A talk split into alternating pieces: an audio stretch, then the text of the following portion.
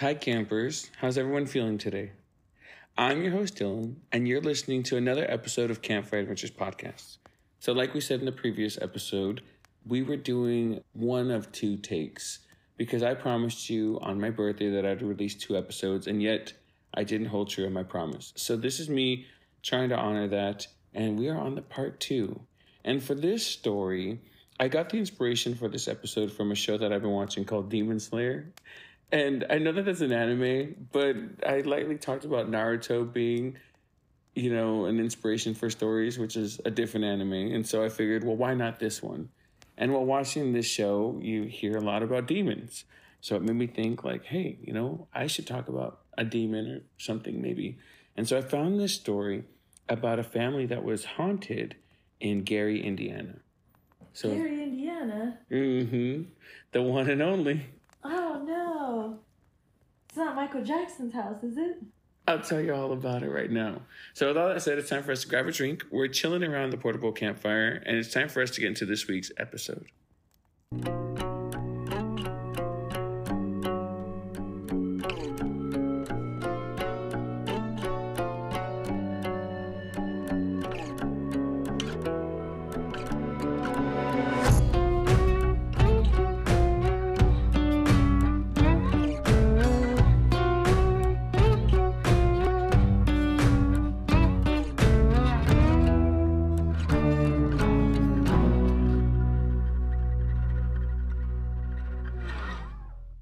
So first, if you haven't seen Demon Slayer, then I highly recommend it. Not only because it's a good anime, but I mean, could you really go wrong watching a show about demons and ninjas and fighting and whatnot? I guess not. And I guess even writing that now, I guess it would be kind of scary to live in that world where you have like a demon running around and then a ninja like, don't worry, citizen, I'll save you. And you're like, oh, great, cool, because my little... you know, shovel isn't going to do it. But anyway, that's neither here nor there. It's a cool idea, and sometimes it can get pretty scary. But speaking of scary, I told you that I had a story about demons, and they're haunting a family in Indiana, or at least they did. So let me tell you all about that, and then you tell me what you think. So our story starts in 2011, and we're in Gary, Indiana. And I don't know if we talked about this before, you know, but I actually heard about this city while I was on my road trip. When I was in Michigan, I had camped at this park and I stopped to get gas, and I had asked the lady at the counter, oh, I'm going to go through Indiana. Do you have any like recommendations like on where I should stop or like what I should see? And we lightly talked about a couple different ideas. I don't remember all of them that well, but what I do remember is she goes, whatever you do, however low you are in gas, do not stop in Gary, Indiana. I was like, why? And she's like, you just don't want to do it. For whatever reason, just don't. I was like, okay. And I was like, well, can you explain just a little bit more so I kind of know? And she basically just explained that there was like a lot of abandoned buildings, that there was a lot of violence that happened there. The crime rates are pretty high.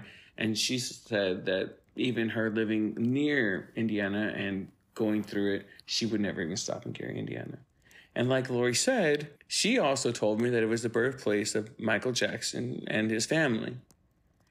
And as it would turn out, she was right about everything. Well, at least according to Google, because I didn't drive through Gary, Indiana. At least I don't think I did. But I did. I remember driving through Indiana and I saw the giant Nesquik rabbit. Like, I was like, oh, look, is this where the Nesquik plant is? That's pretty cool. It's funny that you call it Nesquik. How do you say it? We just call it quick. Quick, or is it Nestle? Nestle Quick? Yeah. Anyway, she was right about everything. Like I said, Michael Jackson grew up there. You know, I saw the Nesquik, quick, however you want to call it, sign. I went through there and, you know, I was fine. Everything was fine. I also was thinking a lot about crime junkies because that's where they are. And there's a headquarters there and things like that. But it looked like Gary, Indiana has one more thing to add to its lists, and that is demon possession. So in November of 2011, LaToya Ammons and her three kids, who were 7, 9, and 12 at the time, including her mother, Rose Campbell, they rented a 2-bedroom and 1-bathroom house in Indiana, Gary, no less.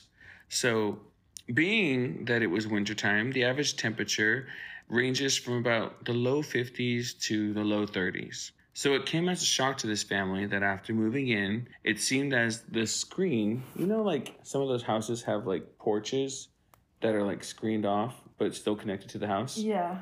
So this screen ended up being full of flies one day. Oh, gross. Like a horde. What would you call them? A swarm. A swarm of flies. And they were just resting on this screen. So the family comes out and they're thinking like, oh, this is weird. Like, what are all these flies doing here? And I did do a little bit of digging just because I wanted to know, because I'm that kind of person. But it looks like usually around 45 degrees, flies actually stop being active. I don't know if you knew that. Like, I know that during the wintertime, we just don't see them as much. And then if it drops anything lower than 30 degrees, they actually start to die. But that wasn't the case here in this late months of 2011. The Ammons family, they had seen all these flies just swarm on to the screen.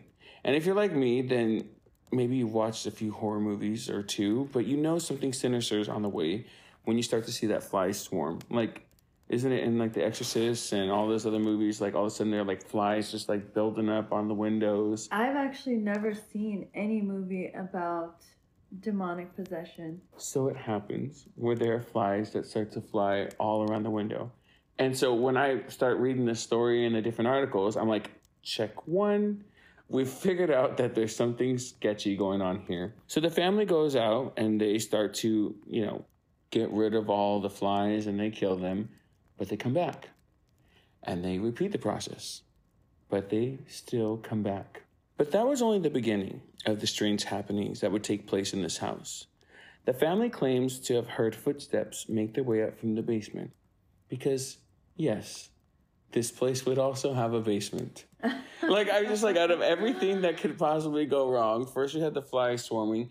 Now you have this basement, which, you know, seems safe because, and I feel like a lot of these different states in the Midwest, you kind of need a basement to get through just in case there are some weather problems going on. Mm-hmm. But they start to hear footsteps coming from the basement.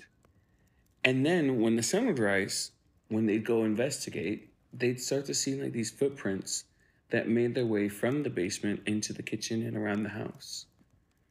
So it would freak them out, no less.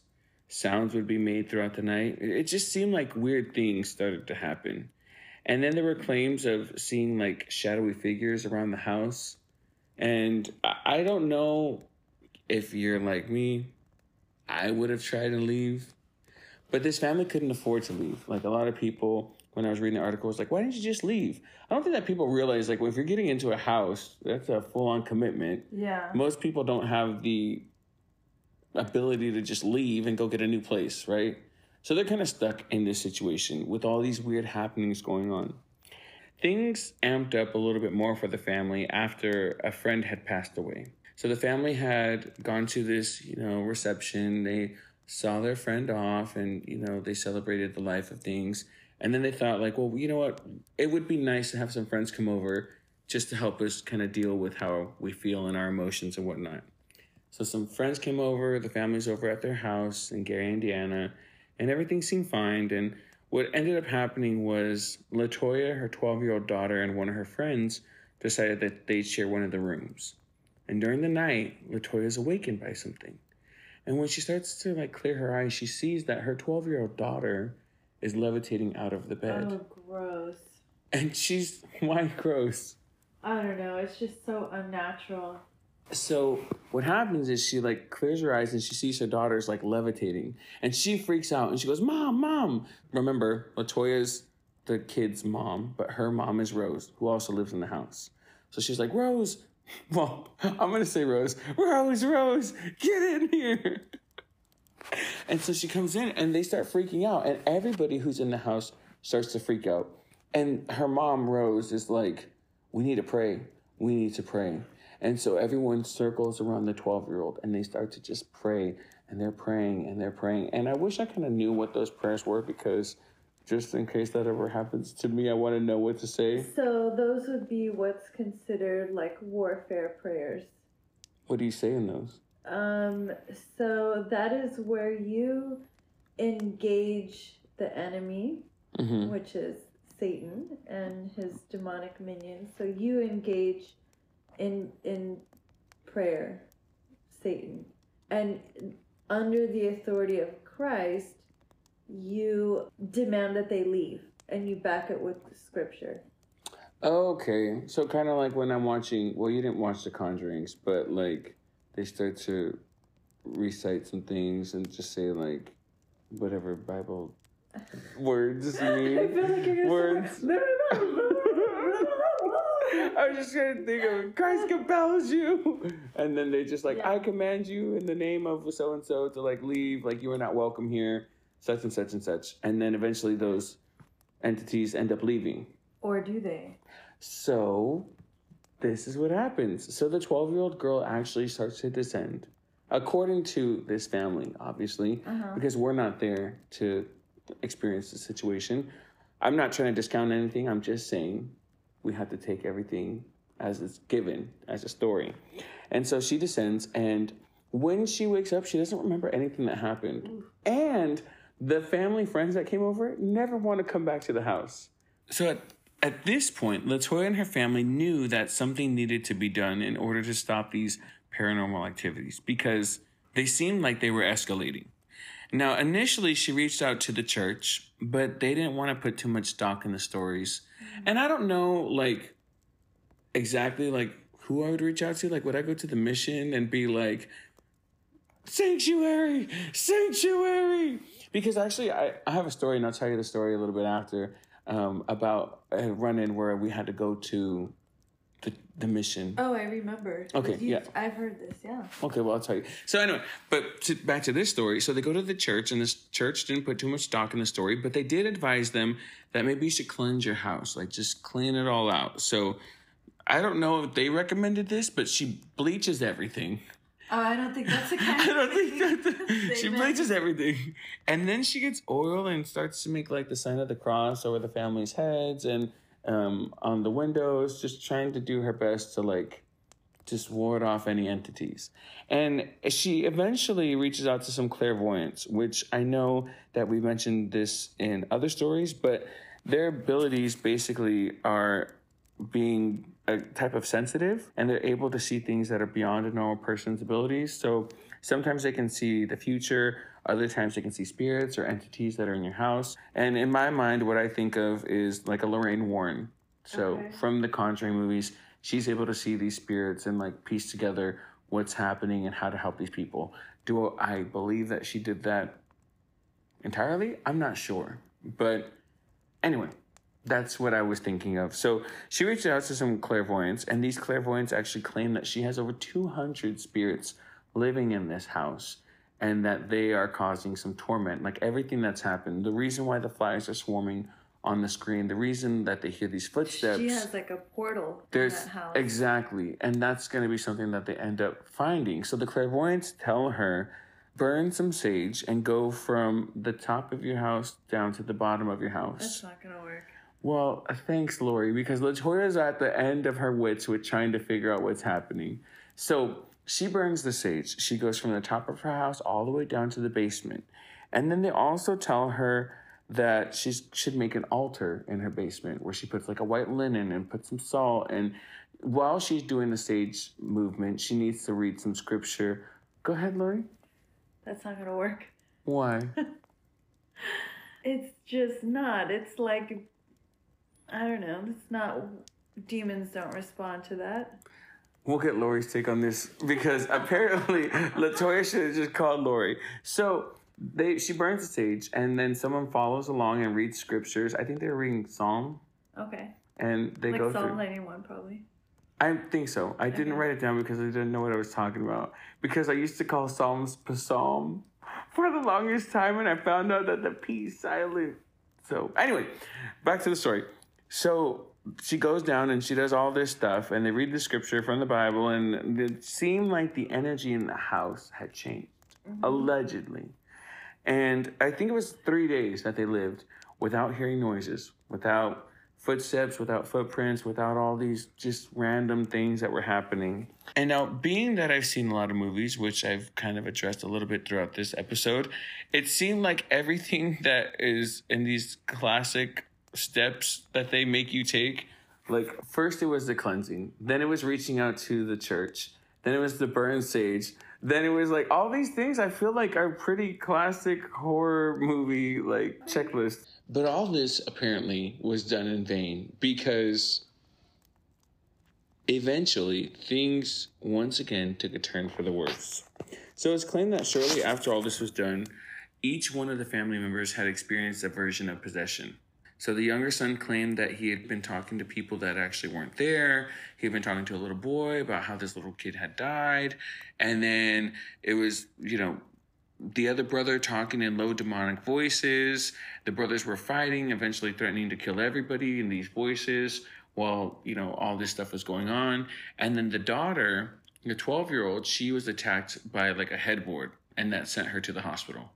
And this is when things started to get crazy because everything was being exposed to people outside of the family at this point. Like, I know that the family friends had known, but nobody knew, like, about the voices. No one knew about, like, the headboards flying and hitting her and all these different things that were happening within the family. Even the mom, LaToya, she was saying, like, her energy was off. She felt like she was so weak. She didn't have any control over the things that were going on, and it just was a lot. But Rose, her mother, said that this, none of this stuff happened to her because she was blessed. Like, there was something that she had gone through, like, in her life where she wasn't affected by, like, the presence of a demonic entity.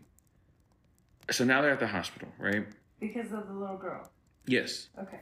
So the doctor attending to the daughter's wounds claimed to have been hearing stories from each one of the family members, all the things that had been happening in this house in Gary, Indiana. And then the 9-year-old, allegedly, while this was happening, was flung across the room, like, impromptu. And I actually, you know, when they say, like, oh, well, maybe they just did that, I don't know how someone flings their body just across the room, like, without, like, getting some momentum built up to it. So at some point, while this is all happening, Child Protective Services was called, and in enters Valerie Washington. She is the lady, you know, from Child Protective Services who's going to do this investigation, because what people are thinking is that LaToya is actually abusing her children and they're blaming this all on a demonic presence, which now makes me think of, you know, just maybe someone who might be like hyper-religious. You know, maybe this is a scenario where there's a reasonable explanation why all this is happening. And I don't know. It depends on what you believe in, if you believe in the supernatural or if you don't. But I'm not sure where Valerie stands on this whole thing. But anyway, so Valerie was hired to investigate the family and see if there are any signs of abuse. She had LaToya examined by a psychological evaluator at the hospital who cleared her, said that she was competent, she was aware of everything, she was mentally stable, and it wasn't just like some psychotic episode that she was experiencing, which is why all this stuff was happening. So that cleared everything out. And then Valerie turned to the kids and interviewed them. And as she was interviewing the two boys, the 7- and 9-year-old, the two seemed very hostile. I guess the 7-year-old repeatedly threatened his brother and was speaking in those demonic voices. And then Valerie claimed that the 9-year-old, he was holding his grandmother's hand, Rose's hands, and like she was trying to calm him down. And eventually he started to walk backwards, climbed, like was walking up on the back of the wall, flipped over, and then went on the opposite side of his grandmother while still holding her hands. So where was the grandmother when... Because the grandmother didn't go up the wall. No. So how was he holding her hand if she's down here and he's up there? That's what I didn't understand when I was reading this, because I'm like, so whose hands are breaking in this scenario? Yeah. And how is this happening? But this is all just what was expressed in the article. That at some point he was walking up some part of the wall while still holding his grandmother's hands and ended up on the opposite side of her or something like that. So Valerie's experiencing some of these paranormal, supernatural things going on, at least was my interpretation from all the articles that I read. So I would think that she would be a believer in all this stuff. And even the doctor himself said, I was skeptic at first, but a lot of this stuff makes me question whether I should be skeptical of it or not, right? So at this point, everything was out in the open, and it seemed like no one really believed them, although they partially did. So I don't think that anybody really knew what was going to happen. So LaToya ended up, you know, staying at the hospital, And then Valerie comes back, and she's basically like, oh, can you have the kids all brought back here? And she goes, yeah, that's fine. We're actually celebrating, you know, one of their birthdays, and we wanted to just have a family moment. And Valerie's like, great.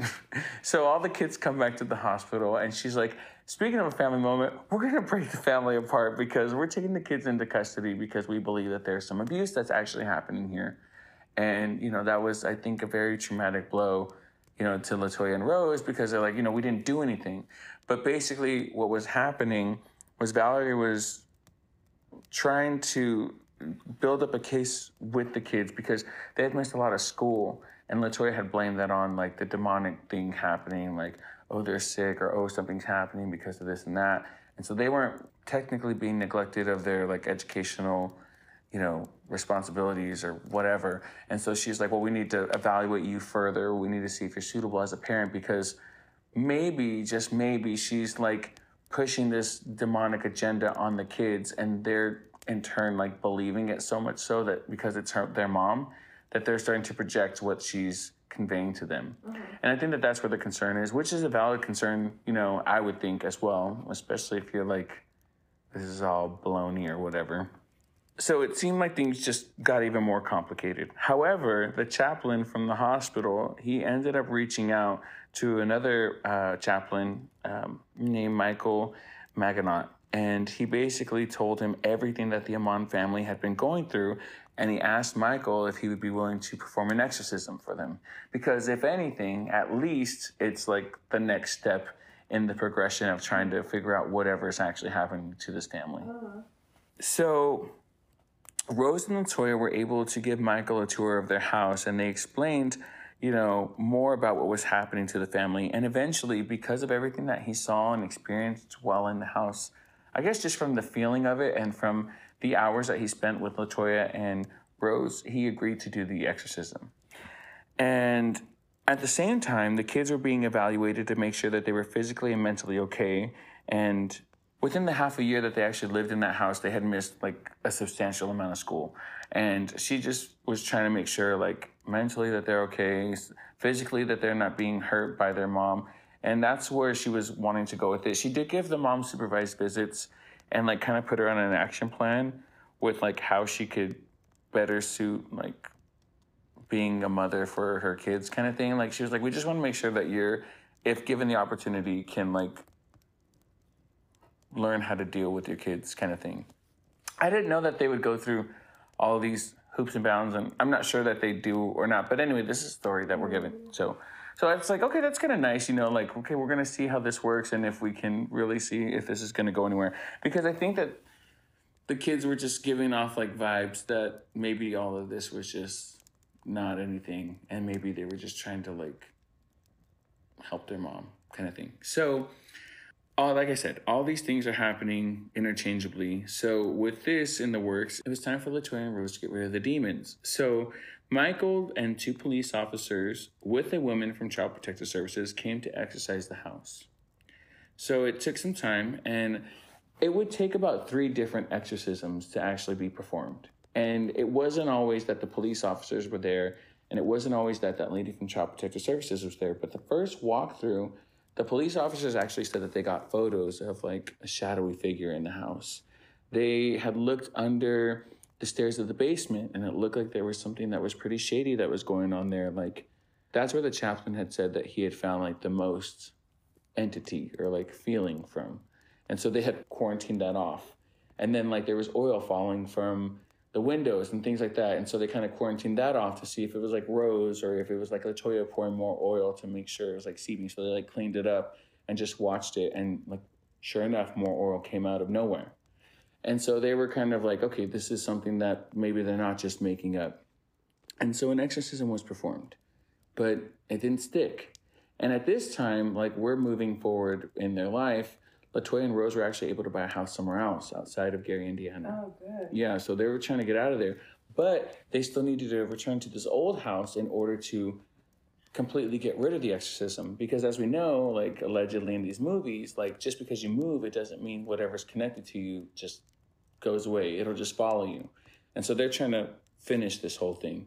So the next exorcism was done with Michael, LaToya, and some people from the church. And he was just exorcising like her and trying to get rid of this demon. And then he had told her that he was going to leave for a little bit, but he needed her to just keep in contact with the church. And if anything seemed like it was going to come up again, let him know. And eventually, while he was gone, something did come up, and she had to let the church know. And Michael had set it up where they would burn this note where he wrote the name of the demon that they believe was cursing LaToya. Mm-hmm. And after burning that note, she had felt better. And Michael eventually came back, and he performed one more exorcism with LaToya in the church, but this time he did it in Latin. And after he had done this exorcism in Latin, that's when everything just stopped. There was no more feeling of this heavy demonic presence. There was nothing crazy happening, and it seemed like their lives had gotten back on track from where it was. And what would happen is, in November of 2012, LaToya actually got custody of her kids again. So it was a year after they moved into the Gary, Indiana house that she would, you know, have her kids go through this demonic, traumatic event, lose them halfway through, and then at the end of a full year, she would have a new house, get custody of her kids back, and be exorcised of the demons. Nice. Very nice. So it was just really weird to me, like this whole story, because they also did reach out to the owner of the rental property, because they were just renting that house, actually. Yeah. So they reached out to the owner, and he had said, you know, my 33 years of being a home renter, like never. Homeowner. Well, homeowner, and then like renting his property. He had never had anyone before or after this family claim that there was any type of demonic or negative presence that caused them to feel any kind of way or experience anything that they did. Wow. But he did say he did feel like he was more of a believer because of the experience that LaToya and Rose and her family had conveyed, because he was like, well, maybe they might have gone through this. There was a lot of stuff to go through. And because the church got involved, he felt more comfortable thinking like, okay, maybe there's some truth behind whatever this is. Wow, that's like amazing. It's an interesting story because it was all within a year. And like, I feel like there were so many like lows to come back to this really nice high, which is why I thought that this story was pretty cool, because like it is a happy ending and it didn't take long for it to become what it is, but it ended up having a happy result, I think. Yeah, for sure. So is there any follow-up on them in their new home? They did kind of follow up, but that was where they had said, like, everything seemed like it had dissipated, like that the exorcism were a success. And I don't know exactly what else they wanted to do. I know that we were looking up some things, and it looked like they wanted to make some type of story about it, but I don't know that it's going to go anywhere further than it just being a success. And now those kids, you know, that was in 2011. Those kids are adults now. And the mom, LaToya, never wanted to release any of their names, so that way they would never be connected to this story. So I don't think that her goal was to make any money off of telling this. It was more just to get the truth out there of what happened and what she experienced. Terrifying. It was horrible. Like, could you imagine? But I felt like this whole story checked every single box of a classic horror movie, like I said, and then to get the priest and the church involved, and then to have the exorcisms, and then the English ones didn't hold true until it got to Latin. I was like, okay, are we literally listening to like the true stories of someone who's experiencing the exorcism in real life right now? Which, I mean, very well could have been the case, because that's what we're reporting on. But yeah, so it was a crazy story, and I feel like, you know, just watching that show, The Demon Slayer, I was like, I want to learn a little bit more about demons. And then it starts going off on like the Krampus was one of them, like the evil guy that we had told the Christmas episode. Shout out, by the way, we're going to be doing Christmas episodes after this, so look forward to that. But it was just interesting, like Belch Nickel and stuff like that. I was like, oh, these are considered demons? I was thinking of like, I don't know, like gluttony and like lust, like those can also be like demons and whatnot. But anyway, no, they all have their own names. Yeah. So it was interesting to find out, and it was actually really sad too, because I feel like this poor family went through so much within a short amount of time. But I was happy that the ending was happy. So that is the episode that I have for you. The last thing is to go into that story that I wanted to tell you about was my interaction with going to Catholic mission Church. Yeah, to the Catholic Church. Yeah. So my mom has this story, and I don't know if she wants me to share it or not, but I'm going to share it anyway. But she had been given a statue of the Virgin Mary but it was an all black, like porcelain. So you couldn't see a face. And I thought it looked nice. I was like, oh, that's pretty cool. But she had told me that her mom had been given a black porcelain Virgin Mary as well. And that it was told to her that it was a curse. So if someone gives you this, they're cursing you to have like misfortune and to have bad things happen to you. And some things have happened in my life, which I'm sure that have happened in other people's lives, and And my mom had gone through some things as well. And eventually it came down to her thinking that maybe she was being cursed because she was given that black porcelain Virgin Mary from somebody. And she thought that maybe there was something negative connected to it. And maybe that's why things that had happened were happening.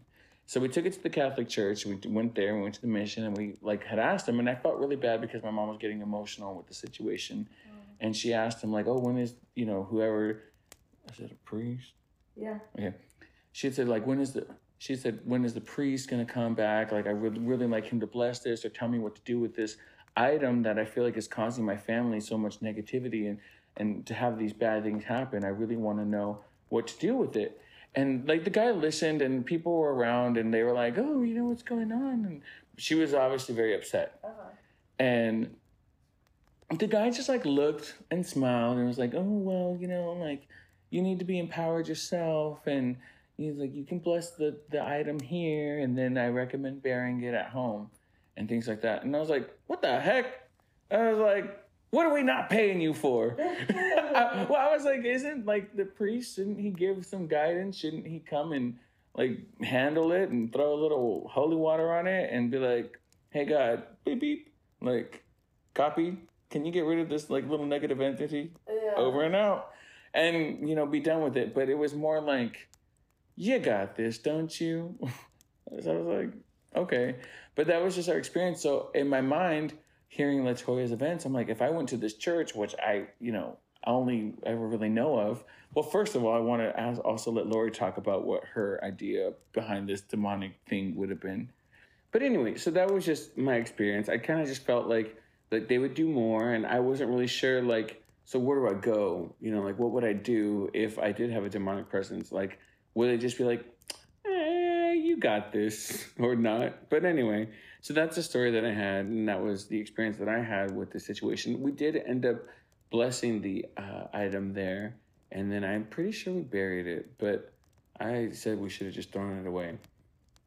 I mean, right, because I remember it was fairly small, right? It was small. It was just a little figurine, like 3-inch, yeah, or so. Mm-hmm. Figurine, yeah, I remember. Yeah, it was crazy. I was just a crazy experience to be a part of, but to hear what happened to the Ammons family and to think that they tried to go through the right avenues to get things done, but it wasn't until somebody else, you know, connected to the church was like, "You mind doing us a solid?"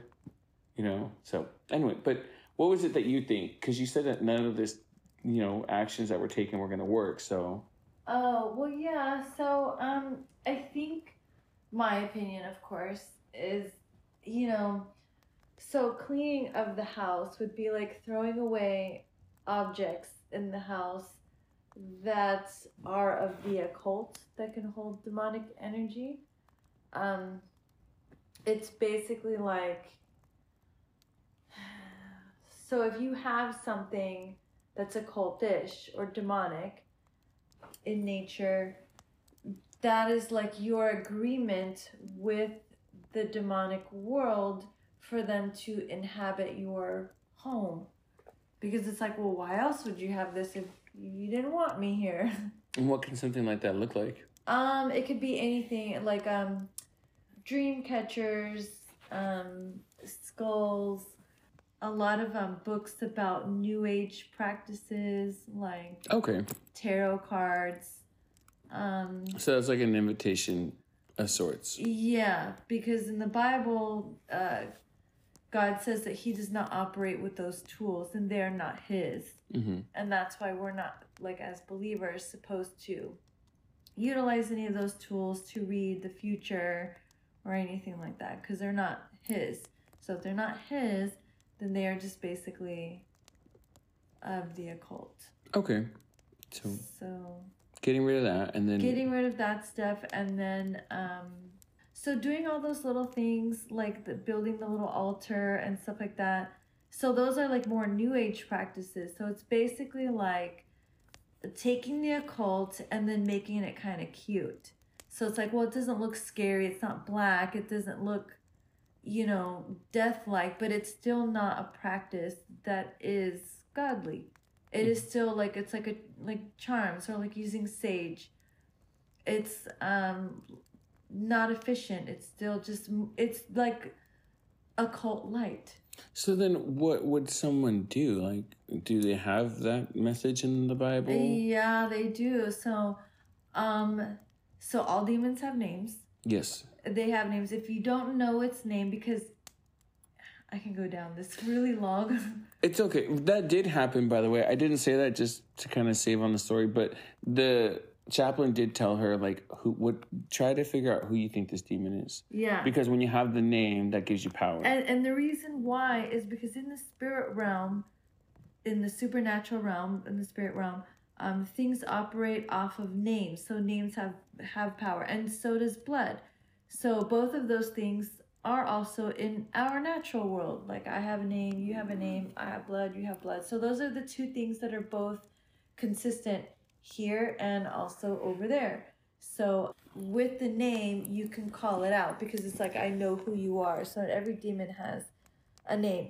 If you don't know its name, then you need to know its function, which is basically what type of terror or curse or whatever that it follows, because it can be called out by its function as well, because you're not always going to know a demon's name. Mm-hmm. And in the Bible, Jesus says that if you can't cast it out, like when they did that first prayer around the little girl, if you can't cast it, they might subside it for a little bit, but if you can't cast it out that way, you have to just fast, like fasting and praying. Or because Jesus says sometimes some demons are just really stubborn and they just won't go. Mm. And, yeah. Well, thank you, Lori. Stuff that I feel like I've also heard about in them Conjuring movies. So some of those things, like names give you power and things like that. Like in the second one, that was a big portion of defeating the demon that was causing. Well, so you have to also think of this too. For Christians, and maybe you know that, like, when you're listening to people pray, they're always saying the name of Jesus. Mm-hmm. So that is the name that has authority over demons. So you have to use the power of Jesus's name over the demons. Speaking of stories real quick, do you want to tell them that story that you told me about the dream that you had? Which one? About the devil trying to come into the gate, and it was like, let me in. Oh, yeah. That was a crazy story. Just one more. Yeah, so I had this dream a few years ago, maybe 8 years ago. It's very realistic. And I was in this really small gated garden, vegetable garden, and it had like, it was a small square, and then it had like a gate with a latch on the top, on each side. So it was two gates that I saw on each side of the square. And there was this mom there who had like a 6-year-old little boy. And then the mom says to me, I need your help.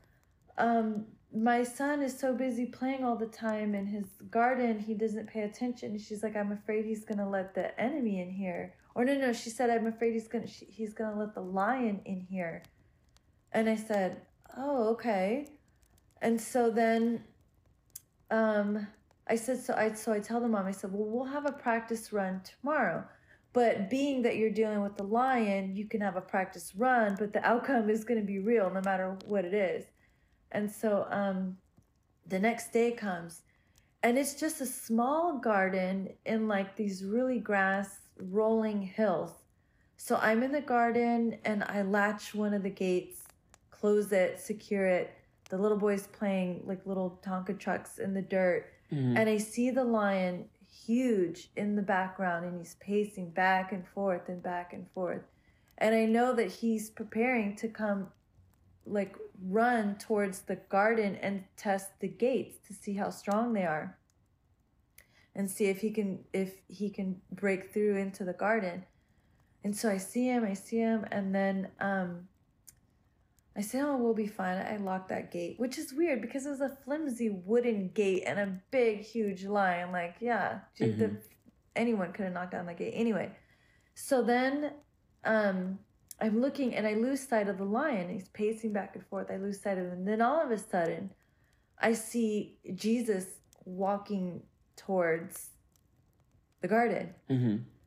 And but he's walking funny, like a weird walk of someone who's wearing shoes that aren't theirs, that don't fit. Mm-hmm. And someone who's wearing something on their head. So it's this unbalanced walk and not a confident stride. And I said, oh, sneaky lion. He's pretending to be Jesus, and he thinks that I'll think that it's the real Jesus, and I'll just allow him to enter the gate. As soon as I thought that, I look up and I see that I missed the latch on the gate. And so I hurry up and I run over there and I go to latch it real quick. The next thing I know, fake Jesus is in my face, and he's like, "Hey, so can you let me in?" And it's like real weird, really weird. And he's trying to adjust this wig on his head. Solid. Yeah. He was messing with the whole walk down. So, and he's like, yeah, just let me in. And I'm like, no. And then I said, that's not how you'd ask. And he goes, what do you mean? That's not how I'd ask. And I said, knock and you shall enter. And he goes, what? He goes, no, just let me in. Just open the latch and just let me in. And I'm like, no. And I say, knock and you shall enter. And he's starting to get annoyed. And he's like, yeah, I don't know what you mean. Just let me in. And then I said, I know it's not really you. And I said, but I'll love you anyway. Mm. And so then he figures out that he's been had, if that's the right way to say that expression. Anyway, so he figures out that I realize he's not the real Jesus. So then he looks at me and he hisses at me and he has these fangs and then his eyes are red. Jeez. And he starts running away. And that was the end of the dream. Very intensely realistic. And yeah, I remember you told me. I've never forgotten that you had that dream. Yeah, the one of many, actually, but very odd dreams. But that's the story. I mean, it was just, I wanted to make sure we captured each different portion of demonic touches that people can have in their life. Like, for you, it was through this dream. For my mom, it was through an object. Oh, I actually had a whole portal in my house. We'll talk about it on the next one. Yeah.